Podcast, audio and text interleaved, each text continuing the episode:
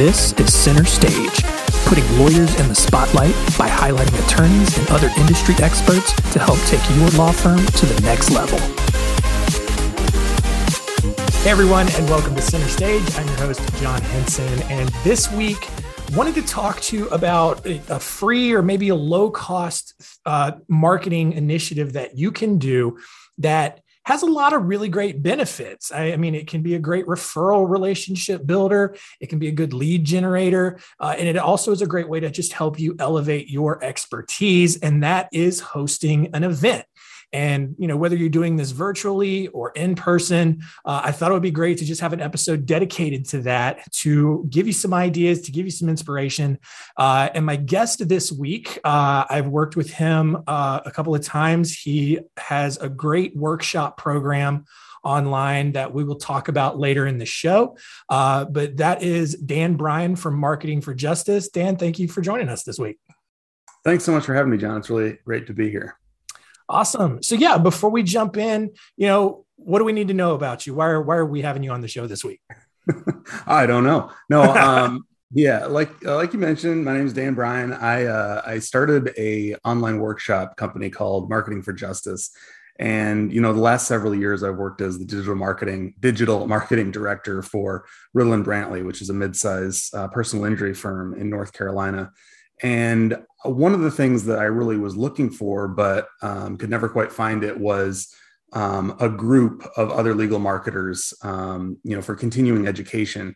And I joined the LMA Legal Marketing Association, and I just wasn't quite finding the kind of actionable um, education that I was looking for, things that I could really take away each time and really put into action right away.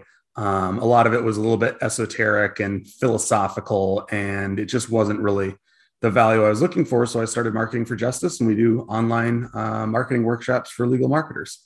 So yeah, and we'll talk more about you know just how uh, you out there could get more involved in that and learn more about it. Join some workshops later on.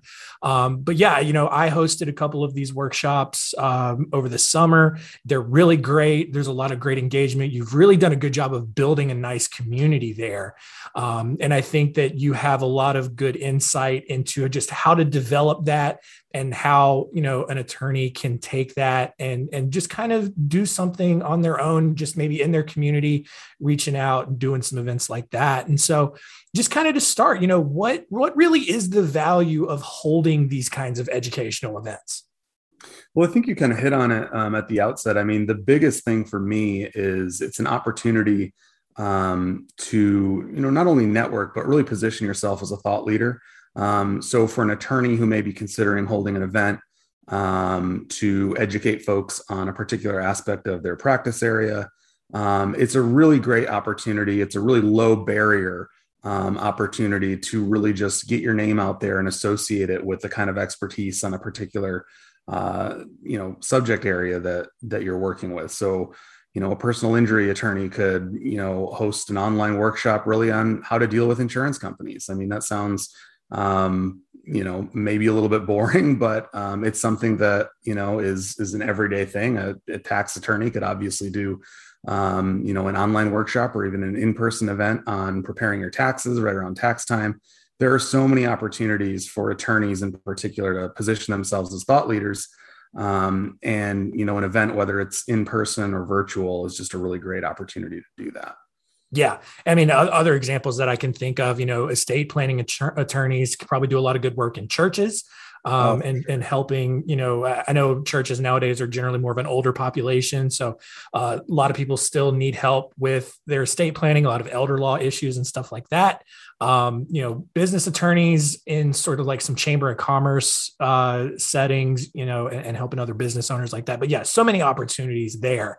Um, so now I know your sort of specific expertise, at least as far as I know you, has been in the online world.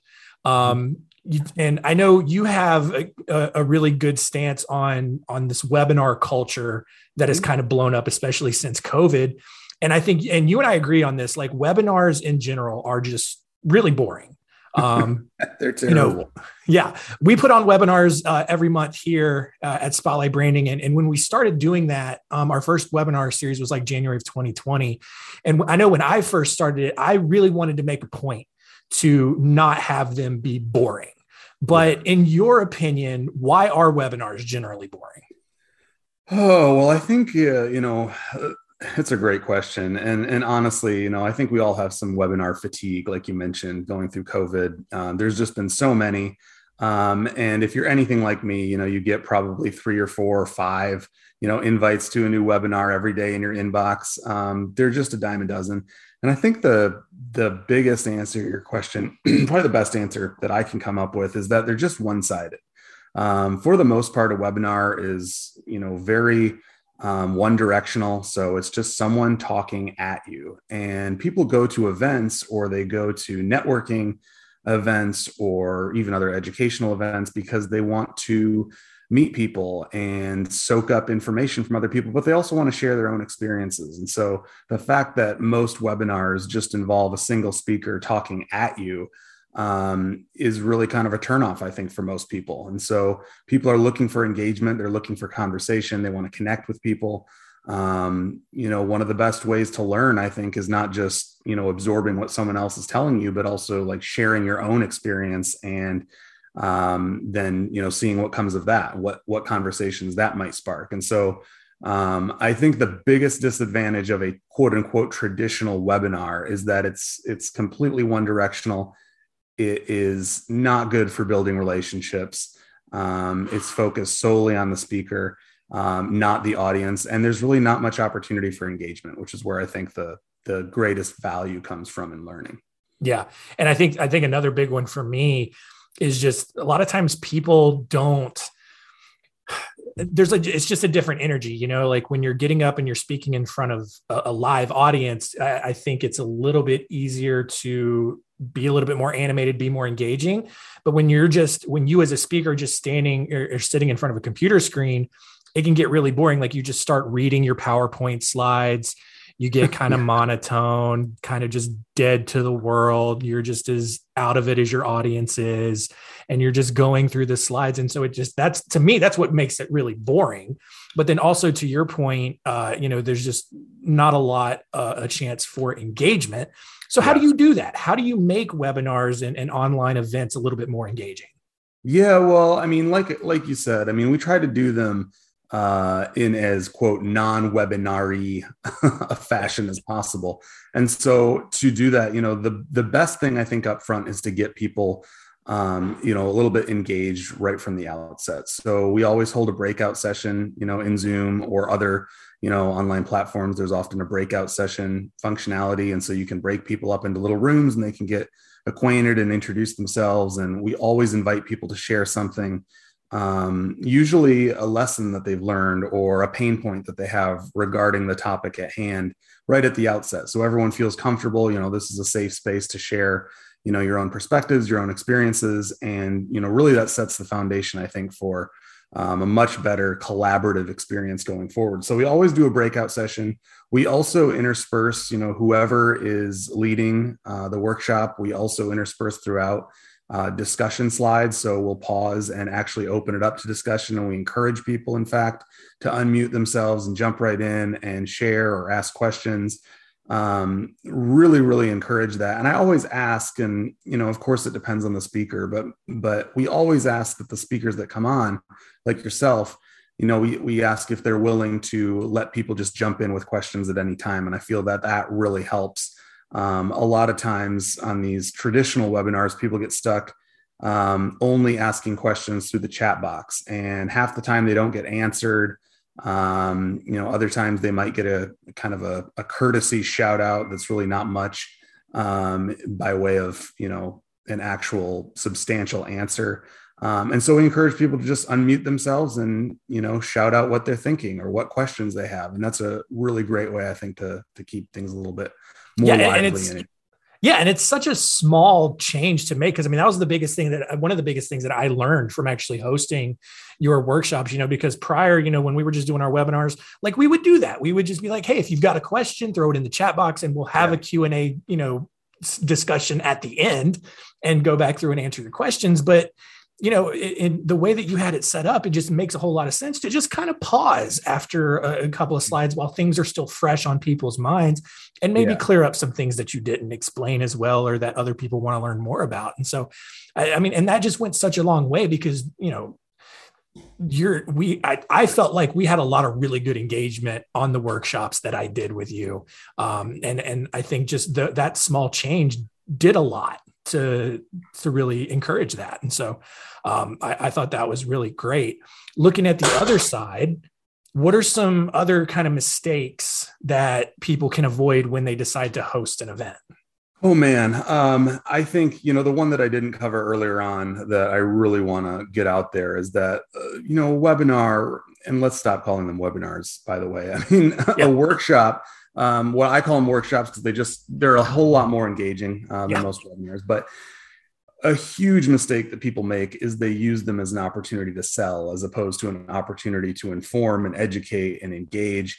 And you know the selling can come after and should come after. So the the point of the webinar is not to sell. You know, there are, you know, a lot of internet marketers and that out there that use webinars to sell online courses and that kind of thing. And you know you can get all kinds of fancy webinar technology that has a countdown and you know all of this all this nonsense that's used to sell. But the real point of like an educational event is just that to educate. And so it's not the place to sell your products or your services and it can be really tempting for an attorney or anyone else to do that. It can be tempting for me to do that um, you know to use a workshop to sell more workshops. But that's that's really not the intent. And so I always encourage anyone who's hosting an event, whether it's in person or online, don't use it as an opportunity to push your products or services. You know, let that be the follow up. It's amazing how much value um, you know people get from these events just on their own and people are amazed um, you know after an event when you follow up with them and say hey you had a great question. I wanted to follow up with you on that.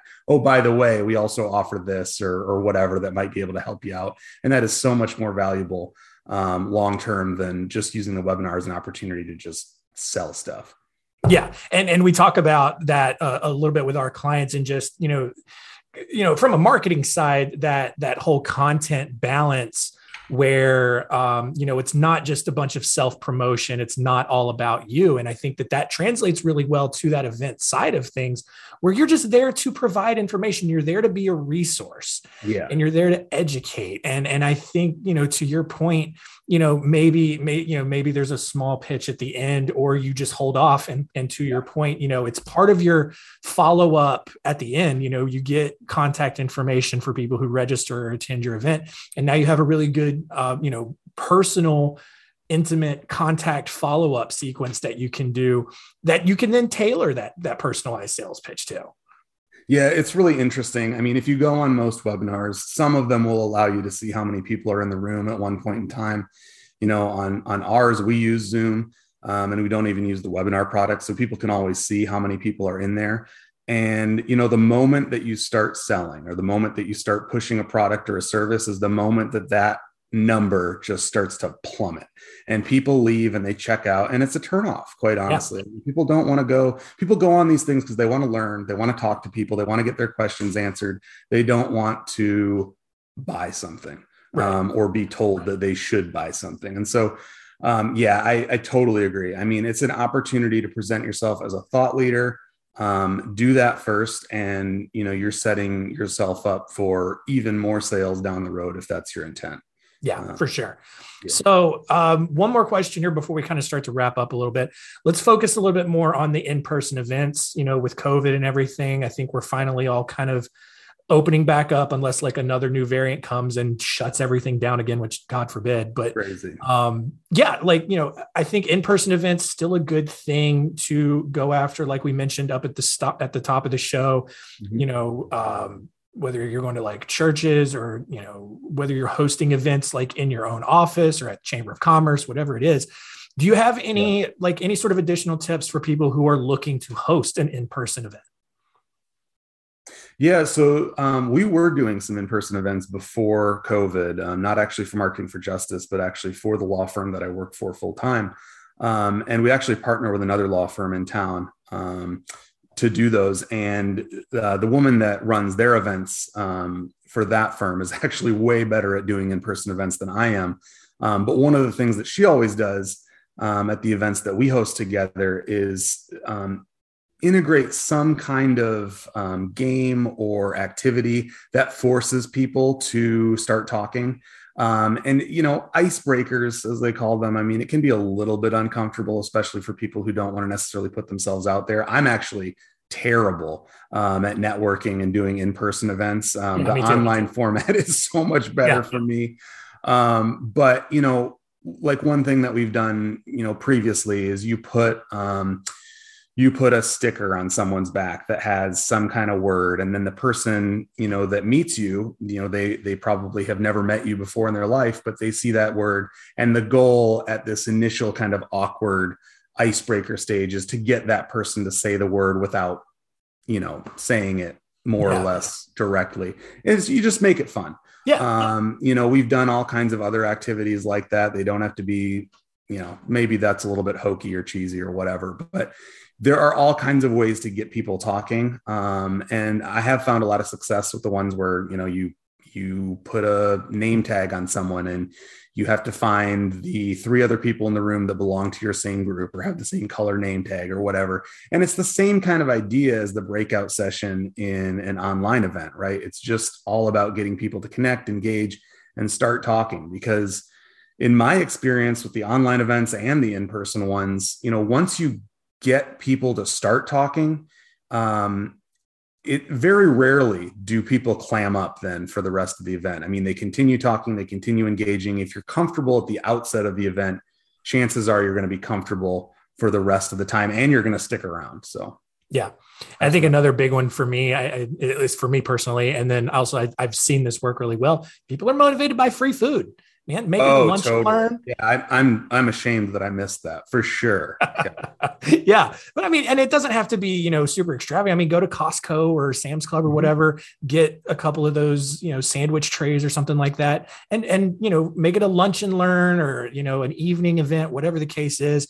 But man, people come out for a free meal, um, and they get the opportunity to get educated and and you know figure out where they need to go next, and maybe you know hiring you is that next step, and so so, um, all kinds of good information there. Um, before we head out, uh, talk a little bit about marketing for justice. How can people uh, get involved and or find out about the next workshop coming up and, and all that good stuff?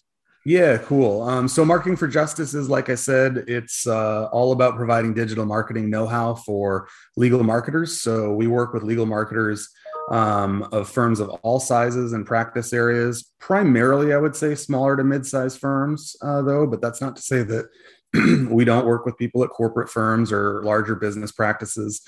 Um, but it's really just an opportunity for uh, legal marketers to get together once a month and we focus in on one digital marketing topic. So I know you've been there before to talk about podcasts, talk about referral marketing. Um, we've also done series on SEO and PPC and content marketing and you know everything under the sun in the digital world you name it we we cover it and we typically do one workshop a month um, you can check out what's coming up next at marketingforjustice.com um, in the uh, in the interest of keeping this podcast fresh and relevant forever, I will not say the name of the one that's coming up next, um, but you can go to marketingforjustice.com and check it out for yourself. So yeah, thank you for for asking. Yeah, and, and I think it's honestly a great resource whether you're an attorney or you have an in-house marketer. Um, regardless, like that, it's it's a great resource to to do. Keep in you know keep track of the workshops that they're doing, uh, and definitely check out you know some stuff that maybe you feel like you need to get some more education in. Um, having done them myself, there's not going to be a huge sales pitch. Uh, I can promise you, the workshops that I did, I did not do yeah, any sort of like, hey, the rules. right, exactly.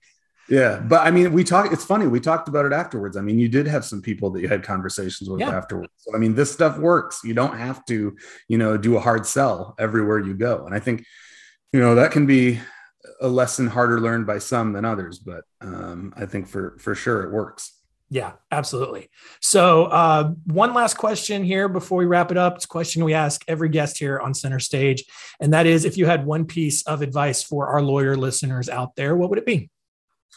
Oh man, that's uh whew, I don't know um exactly if I had one piece of advice, but I think, you know, what I would say is just from my own experience in um, digital marketing and marketing on behalf of law firms, I think um, you never hurt yourself by experimenting. And if you approach everything with um, the mindset that you may and you probably will fail, um, you know, nine times out of ten you're going to fail, um, but that one one time out of ten that you're going to hit the money and and really knock it out of the park, you know, it's it's all worth it from there. And so um, there are so many opportunities to um, test new ideas and um, challenge yourself to you know try new tactics in digital marketing. And I would just recommend that people try as much as they can, as often as they can, and you know take what works and go with it.